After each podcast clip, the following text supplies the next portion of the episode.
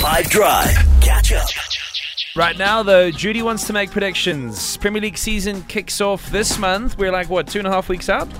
Less? More? This, dude, it starts on Friday. Why you get out of town? Bruh. It's oh, it's already the ninth of August. Yeah. Gosh. Okay, well, all right. Then, I guess, predict away, Jude. Let's see. We're going to uh, also hold him accountable to this, by the way. Starting at the very beginning. Jude, take it away whenever you're ready, well, man. Well, I'm going to start at the bottom. I'm going to start with my predicted relegated teams or relegation threatened teams, depending on when we listen to this.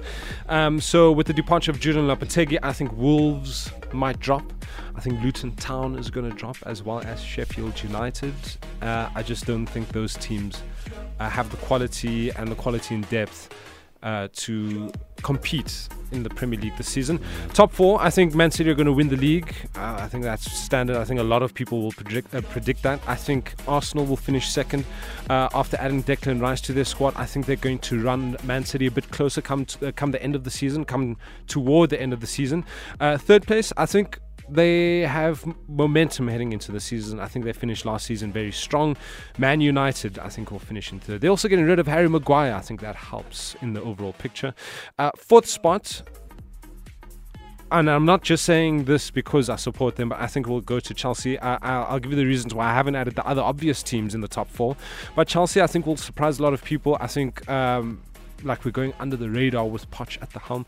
Uh, and I think also the lack of European football will help Chelsea's cause. Uh, I've left Liverpool out, and it might change. Uh, I've left them out of the top four, but I think they need to sort out their midfield.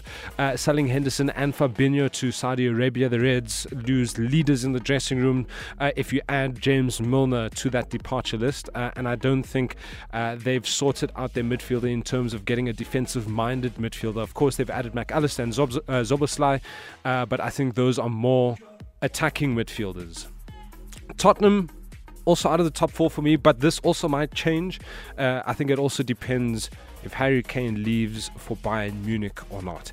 Either way, you might agree with me, you might not, but I think it's hard to predict uh, the top eight this coming season.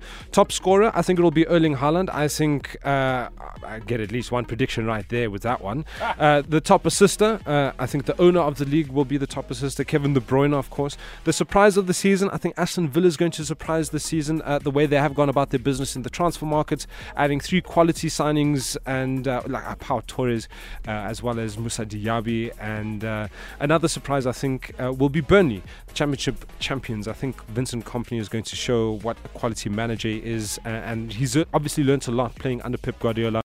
Catch up from some of the best moments from the five Drive team by going to five F M's catch up page on the five F M app or five F M dot co dot za.